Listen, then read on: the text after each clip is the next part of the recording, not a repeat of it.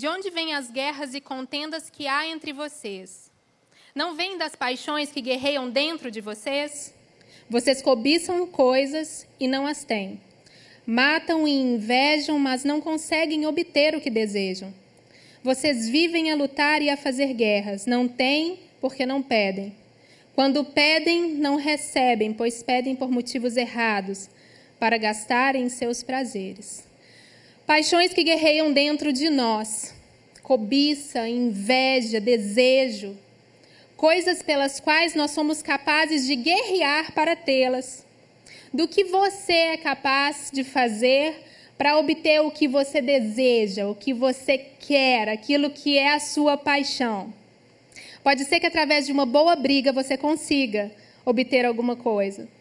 Mas o ser humano, com a sua natureza pecaminosa, desenvolve outras habilidades para poder conseguir o que deseja. E uma das habilidades que a gente vem desenvolvendo desde pequenininho, desde a infância, é a manipulação. Criança faz birrinha, criança sabe o quanto provocar pai e mãe para poder conseguir as coisas. O problema é quando a gente deixa é, esse, esse, essas atitudes tomarem conta de nós. E elas acabam fazendo parte do nosso caráter. Se não houver uma conversão do coração, é sobre isso que a gente vive falando, vive fazendo. A manipulação é algo, como eu disse, que Deus tem falado muito comigo. Mas o que é manipulação? E o dicionário Webster define o verbo manipular como controlar ou brincar por meios artificiais, injustos ou insidiosos. Para um cristão, a manipulação é usar meios não bíblicos de controlar uma pessoa, de fazer com que ela faça o que você quer. Uma manipulação pecaminosa usa de atitudes, de palavras antibíblicas e até do semblante para poder persuadir uma pessoa. Mais especificamente, a manipulação costuma ser uma tentativa de obter o controle sobre alguém ou sobre alguma situação, incitando uma reação emocional. Manipulação mexe com o emocional da gente com o psicológico. Busca levar a pessoa a realizar algo que você queira. Então, mexe com a gente no nosso emocional. E quando mexe no emocional, causa angústia, causa medo, causa ansiedade, causa aflição. Mas o manipulador, ele luta para que as pessoas realmente realizem aquilo que eles desejam ele, ele recorre a métodos pecaminosos, enganosos, dissimulados, de luta e de guerra para realmente conseguir. E nesse caminho, em busca do que deseja, o manipulador ele consegue controlar uma pessoa, como se fosse um fantoche, né? igual essa imagem que a gente tem aqui atrás. Consegue entrar na mente da pessoa, fazer com que haja de acordo com o que ele quer. E sem perceber, às vezes, ou às vezes você percebe e não consegue sair daquela atitude manipulativa. Porque não fica pensando que esses métodos são claros, são óbvios. Muitas vezes eles são tão sutis que a gente não percebe. Quando você cai nas garras de um manipulador, às vezes você não se dá conta de que está ali tão envolvido que as coisas acontecem e você não percebe. Quando as pessoas recorrem à manipulação a fim de conseguir algo, é porque elas estão querendo esse algo de forma errada. Não que esse algo que elas estão querendo seja algo pecaminoso em si mesmo, às vezes não é. Mas o desejo dela de conseguir aquela coisa é tão grande, é tão enorme, que ela se torna capaz de qualquer coisa para consegui-la, até de pecar. O fato de um cristão estar disposto a pecar para conseguir algo, a fim de adquirir o que deseja, é uma evidência de que ele tornou aquele algo um ídolo. Um desejo idólatra do qual você é capaz de fazer qualquer coisa para consegui-lo. E além de tudo, você sabe que se não conseguir, durante o processo, você pode machucar a pessoa tanto, ferir a pessoa tanto, apertar ela tanto que você leva ela ao sofrimento. Então, ainda que o manipulador não consiga o que quer, ele esgota a pessoa, ele faz, chegar ela até, faz ela chegar até o fim. E como é que isso é feito? Muitas vezes isso é feito por meio de intimidação.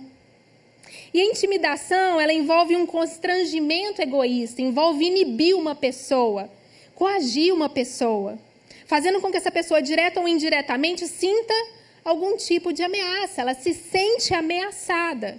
Intimidar uma pessoa para que ela faça o que nós queremos é manipulação. E tem umas formas de, de intimidação que, que são praticamente estratégias. São manobras que as pessoas realizam para conseguir algo. Por exemplo, a bajulação. Mãe, você é a melhor mãe do mundo. Você é maravilhosa, melhor entre todas as mães dos meus amigos. Mãe, você é minha melhor amiga. Posso usar o carro hoje para ir no cinema com a galera? Nosso amor, o nosso namoro é único. O nosso namoro, com certeza, está escrito nas estrelas. Nós somos. Ah, você é minha costela, amor.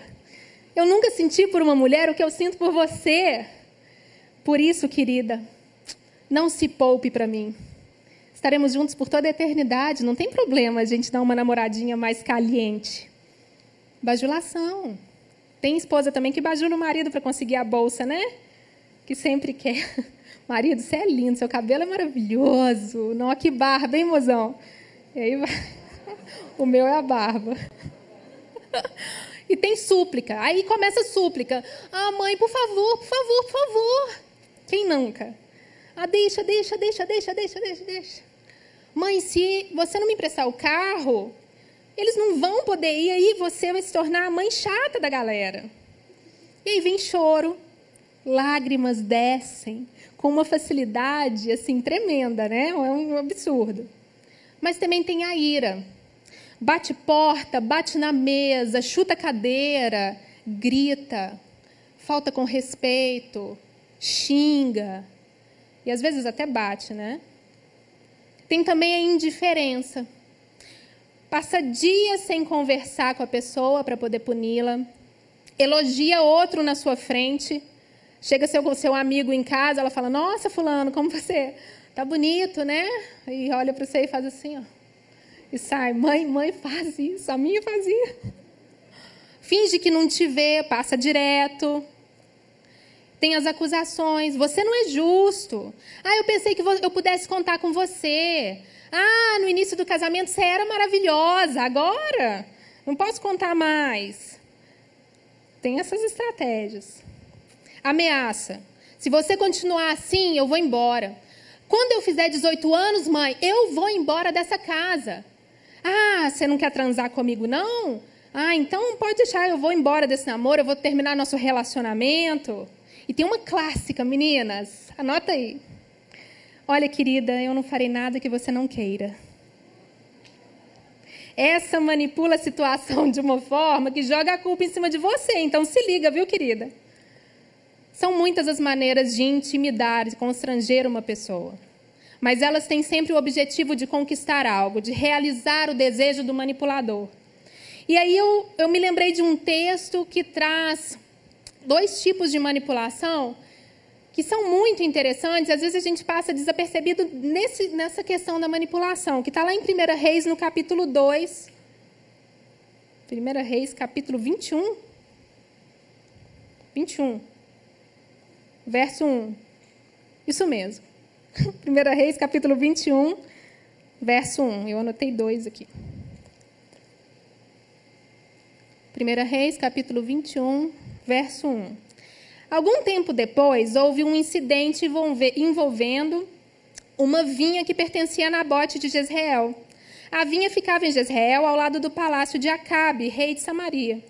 Acabe tinha dito a Nabote: Me dá a sua vinha para eu usar como horta, já que ela fica aqui do lado do palácio. Em troca, eu vou te dar uma vinha melhor, ou se preferir, eu te pagarei, seja qual for o seu valor. E Nabote respondeu ao rei: Senhor, me livra de te dar a herança dos meus pais. Então Acabe foi para casa, aborrecido, indignado, porque Nabote de Jezreel disse: Não te darei a herança dos meus pais. Aí o que, que ele fez? Deitou na caminha, virou o rosto para a parede e fez greve de fome, recusou-se a comer. Sua mulher, Jezabel, entrou e perguntou: Por que, que você está aborrecido? Por que, que você não come? Ele respondeu: Porque eu disse a Nabote de Jezreel: Me venda sua vinha, ou se preferir, te darei outra no lugar. Mas ele disse: Não te darei minha vinha. Disse Jezabel, sua mulher: É assim que você reage como rei? Levante-se e coma, anime-se, conseguirei a vinha de Nabote de Jezreel para você. Olha para você ver. A manipulação de Acabe. O bonitão do Acabe. Para sua mulher, Jezabel. Para que ela realize o desejo dele. Acabe fica chateadinho, tristinho, bebezão. Chega em casa emburradinho, deita na caminha, vira para a parede e fala: Não como mais. Não vou comer. E aí vem Jezabel. Jezabel, todo mundo sabe, o cão chupando manga. Uma mulher poderosa. Uma mulher que faz qualquer coisa para conseguir o que quer. Uma mulher que enfrenta todo mundo, mas que não resiste à carinha do bebezão. Chateadinho, emburradinho na cama com greve de fome. E você acha que Acabe não sabia disso? Claro que ele sabia. Acabe era casado com Jezabel. Ela diz para ele assim: Ô oh, docinho, deixa comigo. Vai lá, toma seu mingauzinho que eu cuido de tudo para você. Afinal de contas, eu sou Jezabel. Olha que interessante. Tem um escritor fantástico que chama George Simon. E ele escreveu que, ainda que a gente seja poderoso, que a gente seja cheio de autoestima, cheio de confiança, como era assim Jezabel, abre aspas. Todos nós temos fraquezas e inseguranças que um manipulador inteligente pode explorar. Às vezes nós estamos cientes dessas fraquezas e de como alguém pode usá-las para nos para tirar vantagem de nós. Às vezes nós não temos consciência de nossas maiores vulnerabilidades. Muitas vezes, os manipuladores nos conhecem melhor do que nós mesmos. Eles sabem quais botões apertar, quando e com que força. A nossa falta de autoconhecimento nos prepara para sermos explorados. Fecha aspas. Você acha que Acabe não sabia da fraqueza de Jezabel? Que uma carinha triste, uma birrinha na cama ali, que não ia fazer fazer tudo por ela? Pois é. Pois um manipulador, ele sabe exatamente o que fazer.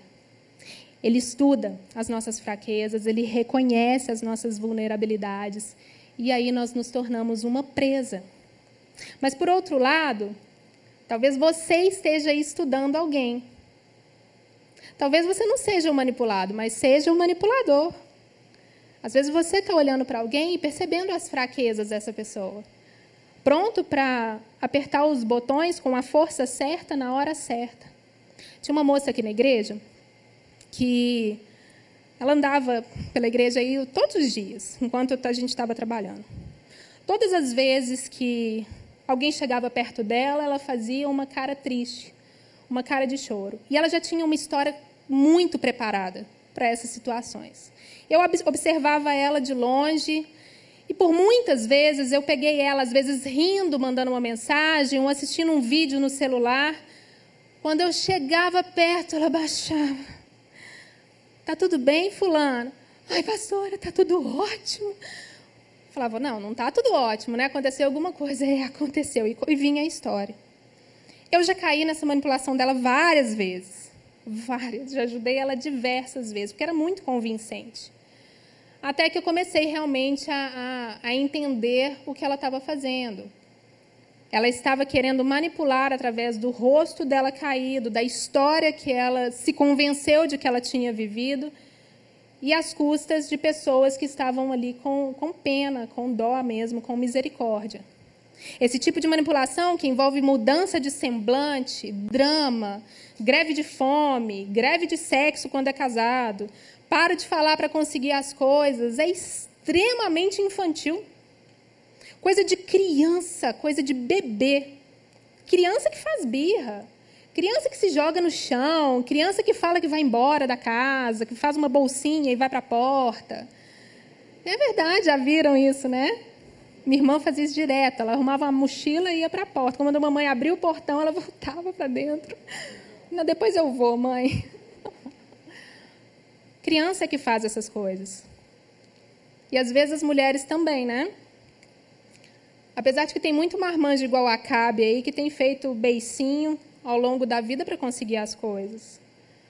Mas nem sempre a mudança de semblante é para uma cara de piedade, para uma cara de lamento, de choro. Às vezes essa cara muda para ódio. O semblante fecha com ódio, com amargura. Uma cara de, de bravo, de reprovação. Quem já viveu com um casal que um olha para o outro de uma forma tão fulminante que o outro se prostra e cala. Eu já vi isso dentro da família da minha mãe, um casal de tios. Era, era impressionante. A mulher, quando ela olhava para o esposo, ele calava. Um olhar assim, né, daqueles olhares. Ele, ele não apenas ficava calado, mas ele, ele sabe, aquela, opressão, ele abaixava. Ele chegava a conversar com as pessoas de cabeça baixa, olhando para ela pelo canto, para conseguir a aprovação do que ele falava. Era algo terrível. E você pode pensar que isso só acontece num casamento, mas não é verdade. Isso acontece no namoro também. E se isso está acontecendo com você, ainda é tempo, viu? Ainda é tempo de, de buscar ajuda, de sair mesmo desse relacionamento porque se está assim num namoro, imagina num casamento. Isso é muito sério.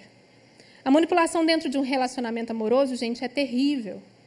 E ela pode trazer danos permanentes para quem está sendo manipulado. Mas isso é muito comum. A gente, aqui nos gabinetes, a gente vê isso direto. Casais, um manipulando o outro. É algo terrível. E quando é num relacionamento, é muito comum um jogo de palavras. É impressionante faz com que a situação se inverta. Isso não vale só para relacionamento amoroso, não. Vocês percebam os detalhes. Por exemplo, ah, eu minto porque você me obriga a mentir. Que absurdo você achar que eu esqueci do aniversário da sua mãe porque eu não queria ir. Você acha que eu seria capaz de fazer isso com você? Ah, você não me conhece. Invertendo a situação. Pode acontecer também distorção dos fatos distorcendo o que você falou, pegando, destacando apenas palavras que te fazem pensar que você errou na sua fala. Levanta só aquelas palavras que machucaram, ele fica ali, martelando em cima, para distorcer o que está acontecendo, fazendo outro que se sentir culpado. Se você está se relacionando com alguém a quem você tenha que pedir desculpas o tempo todo por algo que você não fez, ou pedir desculpas por algo que a pessoa fez, provavelmente você está vivendo um relacionamento de manipulação. O manipulador sempre vai tentar te convencer de que você é o errado, de que você foi quem fez, de que você falou algo, se colocando numa posição de vítima. Outra coisa que o manipulador faz é minimizar os seus problemas. Sempre o problema dele é o maior. Sempre ele é a pessoa mais ferida, sempre ele é a pessoa que está trabalhando mais, a pessoa que está fazendo mais, a pessoa que acontece mais, a pessoa que. Tudo ele é mais. E aí você vai lá falar com ele sobre algum problema seu, fala, nossa, hoje eu estou com uma dor de cabeça. Aí ele já responde, poxa vida, não estou conseguindo comprar aqui o jogo na televisão. Estou cheio de problemas, você vem me falar de uma dor de cabeça. Se for mulher e o marido estiver falando alguma coisa, vai virar e falar: Nossa, hoje eu conversei com a vizinha aqui, você não tem noção de como é que está difícil fazer uma receita de broa. O problema dela sempre é maior. A questão é que sempre o manipulador quer mostrar que a vida dele é mais difícil. Para que você sinta, sinta pena dele, para que ele se coloque novamente como uma vítima. E tem também o comportamento passivo-agressivo, que é muito comum em manipulação emocional. A pessoa te elogia, nossa, você é maravilhosa. Mas pouco tempo depois está jogando na sua cara algo terrível que você tenha feito. Ou te colocando apelidos pejorativos. Ou te humilhando na frente das pessoas. E aí você fica sem saber o que está acontecendo, mas está ali sendo dominado. Pode acontecer também que o manipulador faça uma greve de silêncio te puna com o silêncio, cruza os braços e não conversa com você. Resolvi acordar hoje sem conversar com você. E aí você fica pensando, mas o que, que eu fiz? Eu te fiz alguma coisa? Me fala pelo menos o que, que eu fiz. Fui eu. Aí você fica pensando o dia todo: será que eu fiz alguma coisa? Será que eu fiz alguma coisa? Angústia, medo. Mexe com o emocional. E ele faz isso para que realmente desencadeie uma, emo uma emoção em você. E aí tem o auge de tudo isso, que é a agressão. Agressão não apenas física, mas também verbal. palavras que doem, atos, ações que doem, linguagem agressiva para intimidar. E olha, agressão, tanto verbal quanto física, não tende a melhorar, só tende a piorar. É, é, é, é abaixo, é desembolado mesmo. E se você não procurar ajuda, você vai continuar sofrendo isso dentro de um relacionamento sem perceber. Se você está passando por isso, busque ajuda. Ajuda para salvar o seu casamento, ajuda para consertar um namoro ou até mesmo uma amizade. Manipulação pode acontecer com amizades. Tem amigos tão possessivos que eles controlam o outro apenas com um olhar ou levantar de sobrancelha. Se você sai de perto dele e vai conversar com um grupinho, ele já olha assim, ó, olhar fulminante. Fica te observando de longe com quem que você está conversando. E são capazes de, com uma atitude, de fazer sair desses amigos. De não fazer outras amizades, de não se relacionar com mais ninguém, por medo de te perder, por medo de você conhecer pessoas diferentes. Tem gente que ameaça contar segredo. Coisa mais baixa, mais baixa, é você ameaçar alguém de contar um segredo dele. Palhaçada. Isso é desumano, é antibíblico, é demoníaco fazer uma coisa dessa. Isso não é papel de crente. Se a pessoa te confiou um segredo, te falar que é você e Deus, viu? Você vai dar das contas é para Deus. Fica ameaçando os outros de contar segredo, não. Isso é uma forma de intimidação muito feia. E assim também acontece no relacionamento de pais e filhos.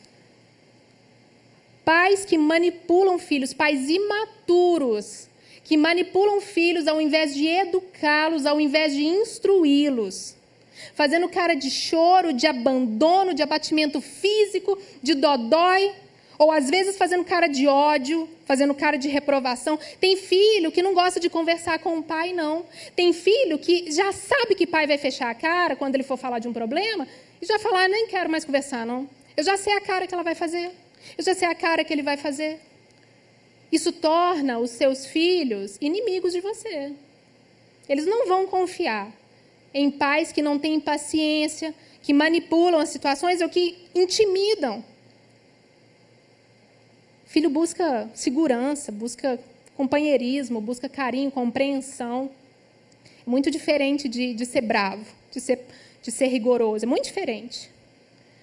Tem pais que privam os seus filhos de oportunidades incríveis de estudo, de trabalho, de uma viagem, falando: ai, se você for e eu morrer enquanto você estiver lá. Ai, se eu cair da escada enquanto você for trabalhar, como eu vou fazer? Acontece. E se eu ficar sozinho para sempre aqui, ninguém lembrar de mim? Queridos, se lembrem que os manipuladores muitas vezes se apresentam como desamparados, como machucados, como assustados ou feridos. Mas, na verdade, são eles os guerreiros, lutadores e hostis eles lutam com agressividade. O manipulador sabe o que quer e é capaz de absolutamente tudo para alcançar os seus objetivos. E nessa história de Jezabel e Acabe, eu falei que tinham duas manipulações. A gente viu o lado de Acabe. Mas agora a gente vai ver o lado de Jezabel. Porque Jezabel, ela não se contenta com um rostinho triste, com greve de fome, com deitar na caminha. Não. Jezabel usa estratégias de manipulação. E a gente vai continuar a ler aqui no mesmo capítulo, do 1 Reis, capítulo 21, no verso 8. A gente vai ver o que, que Jezabel fez para poder agradar Acabe, para poder conseguir o que Acabe queria. Então ela escreveu cartas em nome de Acabe, pôs nelas o selo do rei e as enviou às autoridades e aos nobres da cidade de Nabote. Naquelas cartas ela escreveu: decretem um dia de jejum e ponham Nabote sentados num lugar de destaque entre o povo.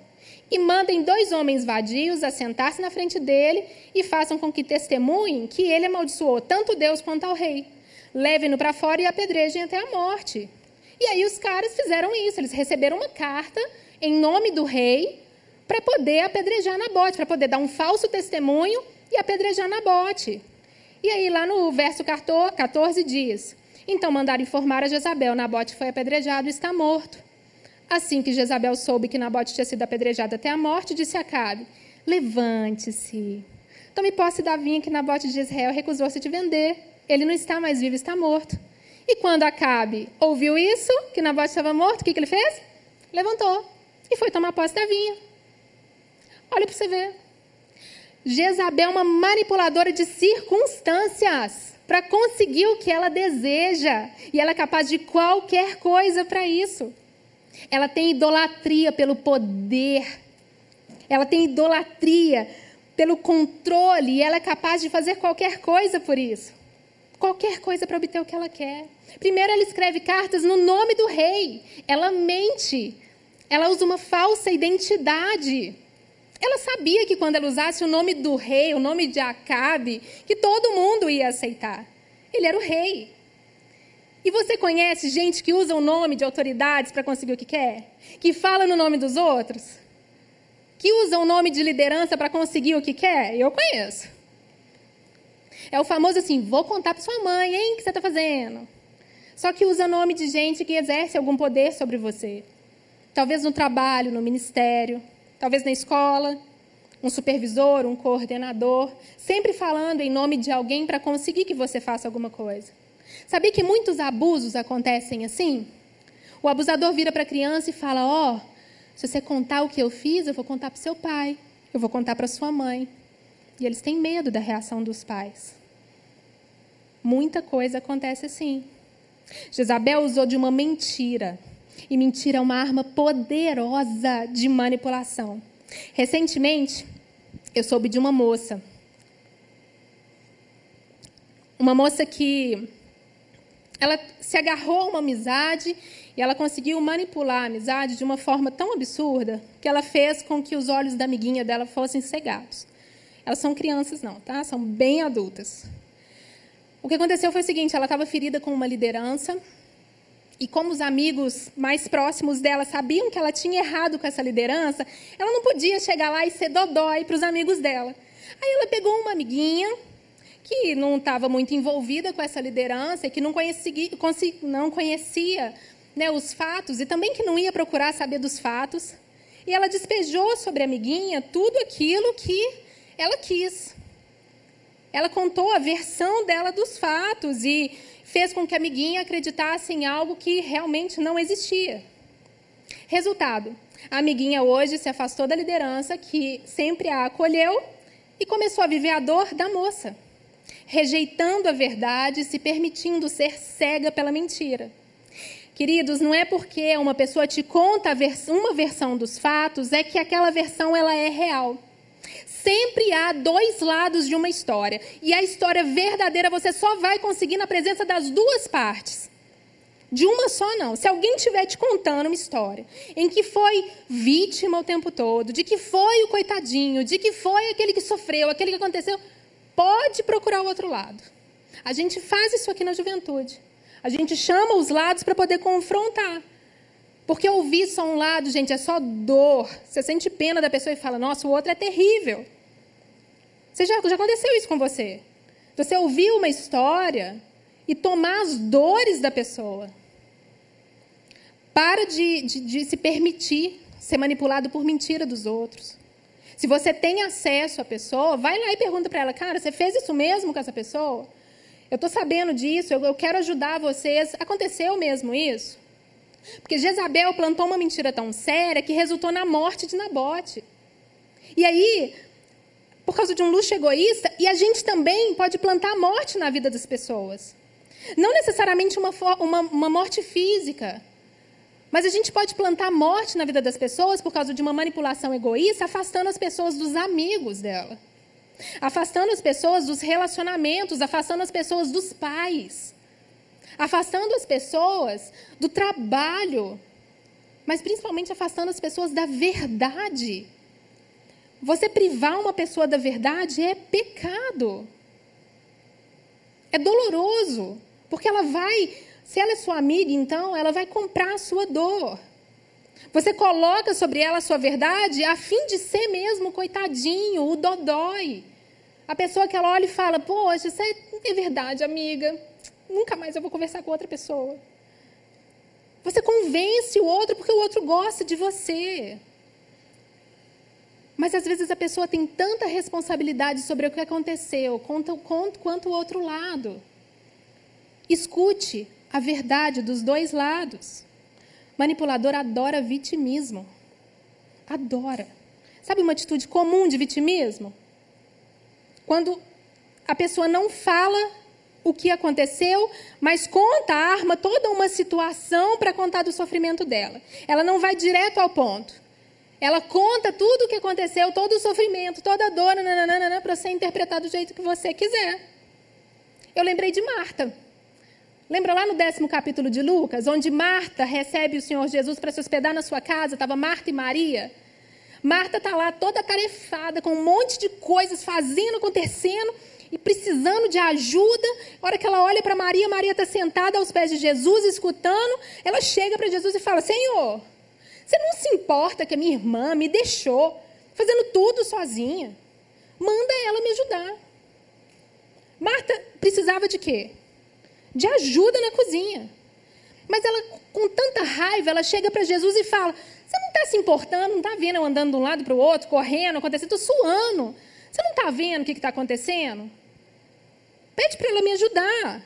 Ao invés de ser direto, o que, que Marta faz? Marta quer brincar ali com, com o emocional de Jesus. Ela quer virar para ele e falar assim: aqui, compra minha briga. Você não está vendo que eu estou cansada? Você não está vendo? Ainda joga a culpa sobre Jesus. Você não está vendo? Não, a culpa é sua também. Eu preciso que você faça alguma coisa. Mas o que ela estava fazendo ali é tentando motivar Jesus a realizar o seu desejo sem expressá-los com clareza. Nós temos que expressar o que nós queremos com clareza, ou a gente só vai estar despejando a dor que nós estamos sentindo sobre o outro. Ela se colocou como vítima para conseguir algo. Ela queria que Jesus comprasse a briga dela. Isso é muito comum. Pessoas feridas, machucadas, que começam a fazer esse jogo com os amigos, com o namorado, com o esposo, contaminando pessoas e fazendo com que elas tomem raiva de outras. Às vezes a pessoa não tem nada a ver com a outra pessoa, não está dentro da situação.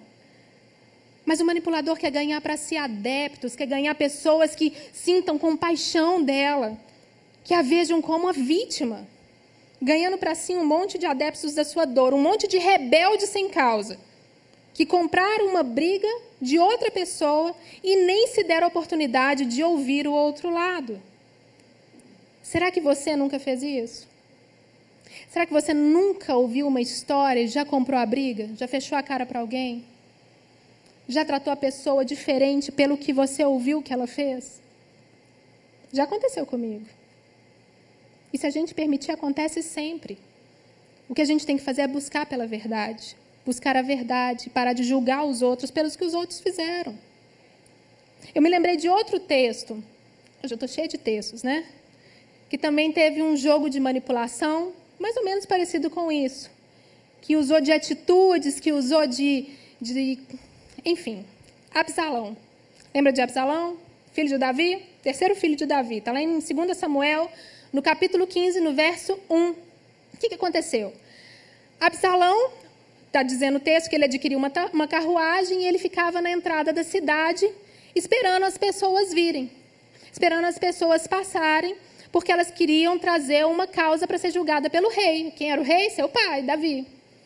E aí, quando as pessoas chegavam, o que, que ele fazia? Ele abordava essas pessoas. Ele falava: Oi, tudo bem? Eu sou Absalão, o que, que você veio fazer aqui? E a pessoa falava: Ah, eu vim trazer a minha causa para o rei. Aí na hora ele falava assim, está no verso 3. A sua causa é válida e legítima, mas não há nenhum representante do rei para ouvi-lo. E Absalão acrescentava: Quem me dera ser designado juiz dessa terra? Todos os que tivessem uma causa ou uma questão legal viriam a mim e eu lhes faria justiça. E sempre que alguém se aproximava dele para prostrar-se em sinal de respeito, Absalão estendia a mão, abraçava-o e o beijava. Absalão agia assim com todos os israelitas que vinham pedir ao rei que, que lhe fizesse justiça. Assim ele foi conquistando a lealdade dos homens de Israel, pouco a pouco. E aí, lá, depois de quatro anos desse joguinho, no verso 10 diz assim: Absalão enviou secretamente mensageiros a todas as tribos de Israel, dizendo: Assim que vocês ouvirem o som das trombetas, diga: Absalão é rei. É rei de Hebron. Absalão levou 200 homens de Jerusalém Eles tinham sido convidadas, convidados e nada sabiam do que se tratava, do, nem suspeitavam do que estava acontecendo. Depois de oferecer sacrifícios, Absalão mandou chamar Aitofel da cidade de Gilo, conselheiro de Davi, e a conspiração ganhou força e cresceu o número dos que seguiam Absalão. Absalão, bonitão, fez um jogo de manipulação por quatro anos. Por quatro anos ele deu abraço, deu beijo, comeu pastel de feira, beijou a criança e carregou no colo. Nós estamos numa época bem parecida, não estamos? Bem parecida. Ele fez isso por quatro anos. E no final desses quatro anos, ele já tinha a lealdade do povo. Por quê? Porque ele era o gente boa. Ele era aquele que ficava com a parte boa, afinal de contas. Não era ele que julgava. Não era ele que tinha que dar a sentença. Ele era só o filho do rei. O rei era o malvado. Era o rei quem julgava. Ele quem dava disciplina, ele quem castigava. Absalão não, ele era só sorrisos e festa. E para completar o quadro, tinha festa, né? Tinha, tinha abraço, tinha beijo, docinho, pão com mortadela, esse tipo de coisa. Ele falava: se eu fosse o juiz, ah, eu seria justo, ah. Tenho certeza que você já ouviu isso. Ah, se eu fosse o pastor, eu faria diferente. Ah, se eu fosse mãe dessas crianças, eu as educaria de uma forma diferente. Ah, se eu fosse o supervisor, eu agiria com justiça. Se eu fosse o líder, isso nunca aconteceria.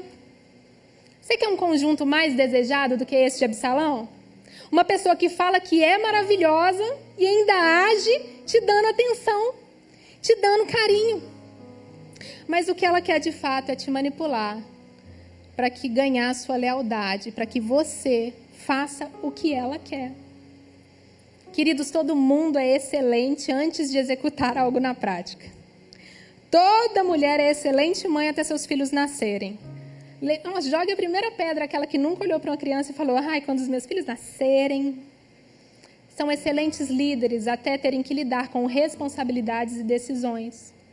Maravilhoso esposa ou esposa, esposo ou esposa, até que tem realmente que enfrentar dificuldades, viver debaixo do mesmo teto e ver que casamento não é teoria, mas que exige muito mais de nós. Cuidado com discursos lindos e gentileza infinita. Porque um populista pode levar multidões a fazer o que eles querem através de um discurso inclusivo e de alguns mimos por aí. Isso é manipulação. Colocar a sua vontade acima do outro e persuadi-lo a fazê-lo colocar o outro como um fantoche, esquecendo de que ele é um ser humano, uma pessoa, mas principalmente esquecendo de quem Deus é.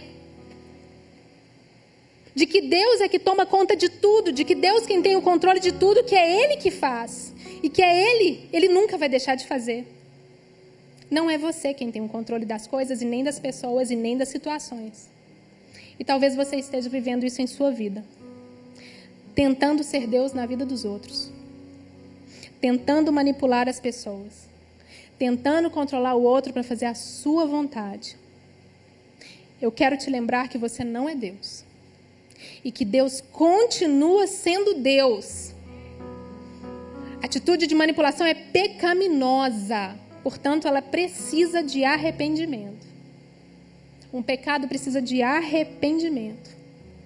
E não adianta eu vir aqui na frente dizer que você está pecando se você não tomar consciência disso.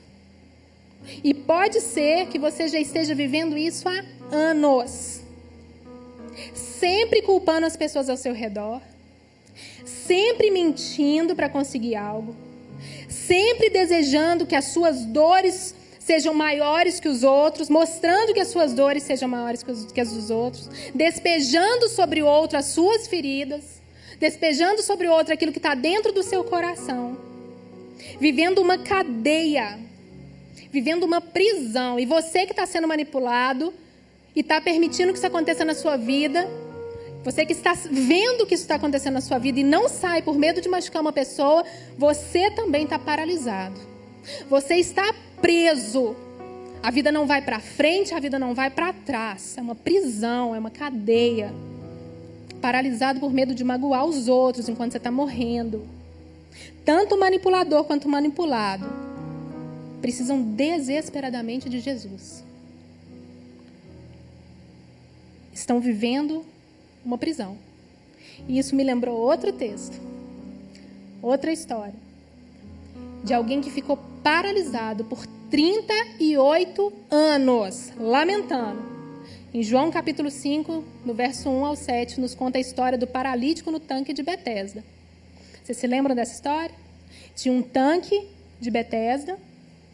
E nesse tanque, esse tanque de vez em quando descia um anjo, agitava as águas desse tanque, e quem pulasse lá dentro era curado de qualquer doença, não importa a doença que fosse. E ali em volta do tanque ficava um monte de gente doente. E aí o Senhor Jesus chega naquele tanque e olha para um cidadão paralítico na beira do tanque, e vê que ele está ali por 38 anos, olha para ele e pergunta: Aqui, você quer ser curado? O paralítico olha para ele e diz assim no verso 7: Senhor, eu não tenho ninguém que me ajude. Eu não tenho ninguém que me ajude a entrar no tanque quando a água é agitada. Enquanto estou tentando entrar, chega outro antes de mim. Será que você não está na mesma situação? Paralisado na sua dor? Há quanto tempo você está vivendo o que você está vivendo? E eu não falo só de manipulação aqui, não. Há quanto tempo você está vivendo o que você está vivendo? Não importa qual seja o seu pecado. Manipulação é pecado? É, mas tem tantos outros. Será que você não, não se acomodou com o seu pecado?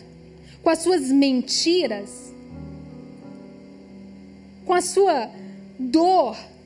Será que você não está viciado a reagir como Acabe? A, a fazer beicinho e birrinha? Virar para o cantinho da cama? Para conseguir alguma coisa? Fazer uma greve de fome? Será que você não está culpando os nabotes da vida? Por causa da paralisia que está na sua? Será que você não está olhando para os outros e falando, você é culpado da minha dor? Não é o seu ego inflado, não. É o outro que é culpado da sua dor. Ou talvez você esteja agindo igual Jezabel. Às vezes é bom agir como Jezabel, né? Uma mulher que é, é, lá em Apocalipse, ela é literalmente uma mulher infernal que usa de pessoas, usa de coisas para suprir os seus desejos, para suprir as suas idolatrias, as suas vontades, porque as vontades dela estão acima de qualquer coisa. Quem sabe as suas também estão acima de qualquer coisa? Quem sabe os seus desejos estão acima de qualquer coisa? E você por isso ficou viciado em mentiras, viciado em idolatrias, cheio de idolatrias, louco por poder, por mandar e desmandar por não querer ser submisso. Ou às vezes você fica agindo igual o bonitão da balachita lá do Absalão. Que fica aí fazendo pose de bonzinho, mas por trás está armando contra a vida das pessoas. Está mentindo, está seduzindo pessoas. Fazendo carinho e depois por trás está lá, arquitetando o mal. E aí chega Jesus, na sua vida paralisada, que não muda, que vive lamentando, que não anda, que vive esperando, querendo, mas não conseguindo nada, Jesus te pergunta: você quer ser curado? Aí você olha para Jesus e fala: ah, Jesus, mas ninguém me ajuda. Ninguém me ajuda. Deixa eu te contar aqui o que está acontecendo, Jesus. Eu estou achando que essas pessoas estão querendo a minha morte. Eles pulam no tanque antes de mim. E aí Jesus te pergunta: Você quer ser curado? E você olha para Jesus e fala: Mas Jesus, culpa não é minha. Jesus, eu até quero pular no tanque, mas fulano não faz o que eu peço. A minha mãe me tratou mal na infância. O meu pai foi ausente. Para servir no ministério tem que ser do jeito que o líder quer. Eu não quero. Ah, eu não tenho amigos. Ah, eu preciso de reconhecimento. Ah, eu preciso de poder. E ele te pergunta: você quer ser curado? Ele te faz esse convite todos os dias. Você quer ser curado? Ah, mas a pastora não quer conversar comigo. A pastora não quer me ajudar. O pastor não olha para mim, não me cumprimenta na igreja. Ah, mas meu vizinho passou de carro, não me deu uma carona. Mas você quer ser curado? E não pensa que ser curado é fácil, não. É difícil ser curado, mas exige uma atitude sua também. Porque aqui no texto, Jesus olha para o paralítico e fala: então levanta, pega a sua maca e anda. Porque você vai precisar pegar essas feridas que estão doendo no seu coração. Você vai precisar pegar essa dor que está latente no seu coração e levantar. Pegar tudo isso que te caracterizou a vida inteira e levantar e carregar essa dor. Levanta e anda. Para de olhar para a sua dor e começa a escutar Jesus. Começa a ouvir o que o Senhor tem te convidado para ser curado, para levantar, para pegar sua maca, para agir. Sua vida está paralisada e vai ficar até quando? É preciso responder ao chamado, pegar a maca e levantar. O que você está fazendo com as pessoas ao seu redor diz muito sobre você diz sobre quem você tem sido. Se você está mentindo, é porque tem mentira na sua vida. Você está escondendo mentira. Se você tem só falado de dor, é porque seu coração está lotado de dor, porque a boca fala do que o coração está cheio. Se é sobre ódio, tem falta de perdão, então vai perdoar. Vai resolver o que precisa ser resolvido, mas vai ser curado. Quem manipula pessoas está cheio de idolatrias. Idolatria por poder, ganância, idolatria por si mesmo. De onde vêm as guerras e contendas que há entre vocês? Não vêm das paixões que guerreiam dentro dos seus corações? Vocês cobiçam coisas e não as têm, matam, invejam, mas não conseguem obter o que desejam. Vocês vivem a lutar e a fazer guerras. Não têm, porque não pedem. Quando pedem, não recebem, pois pedem por motivos errados para gastar nos seus prazeres. Talvez você não conheça Deus como Pai. Talvez você não queira conhecer Deus como Pai. Mas Deus é Pai.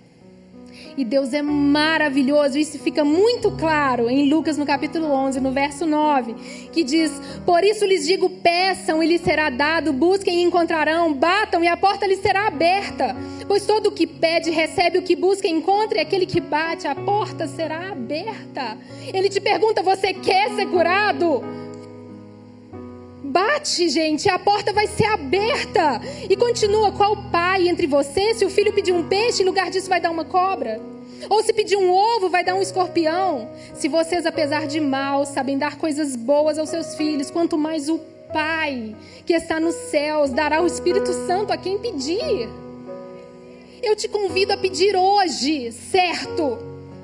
Pede certo hoje. Hoje a gente está aqui reunido para ter a oportunidade de não pedir para satisfazer o nosso ego, de não pedir para satisfazer os nossos prazeres, mas pedir para colocar um fim nessa dor, um fim nesse ódio que está dentro de você, um fim nesse ciclo de manipulação, um, ciclo, um fim nesse ciclo de pecado.